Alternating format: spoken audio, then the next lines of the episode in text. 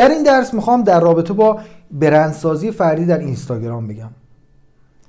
در اینستاگرام خیلی از ما حضور داریم و استفاده فان و تفریح می‌بریم. یعنی مثلا عکس خانوادگی در یه جای تفریح میریم مسافرت میریم اینها رو می‌ذاریم. با دوستانمون حالا خوشوبش می‌کنیم. یک رابطه دوستی و فان داریم.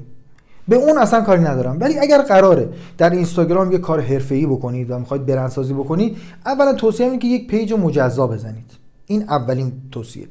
دومین توصیه اینه که یک هشتگ اختصاصی برای خودتون داشته باشین. یعنی چی؟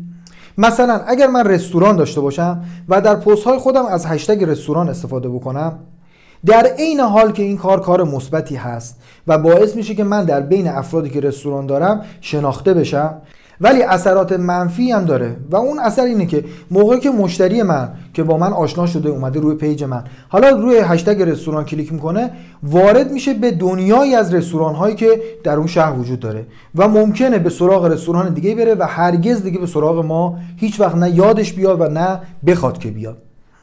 اگر هشتگ اختصاصی داشته باشیم افراد فقط ارجاع داده میشن به کارها به پست هایی که مال خودمونه. مثلا در همین مثال رستوران می‌تونه هشتگ ما باشه. مثلا کباب محمدی. اگر اسم رستوران ما محمدیه کباب محمدی هشتگی که فقط خودمون استفاده می‌کنیم. هیچ کسی نمیاد این هشتگ رو استفاده کنه.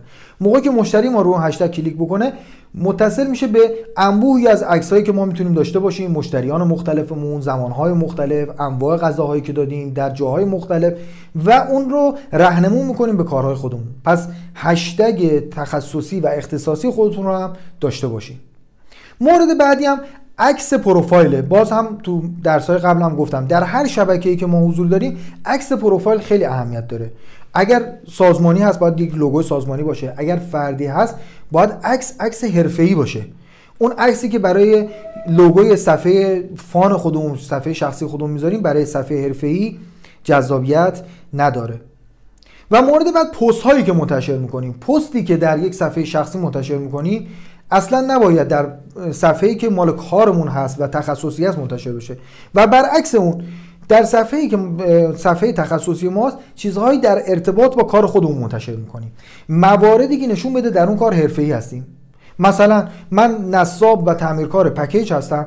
تو اونجا نشون میدم مثلا جاهایی که دارم تعمیرات انجام میدم با شرکت های بزرگی که الان مشغول کار هستم سوابقی که داشتم نمی‌دونم در حال تعمیر یه عکسی یا فیلمی می‌ذارم. روش رفع عیب مثلا یک چیز ساده ای از پکیج و مواردی که افراد ببینم ما در اون کار حرفه‌ای هستیم.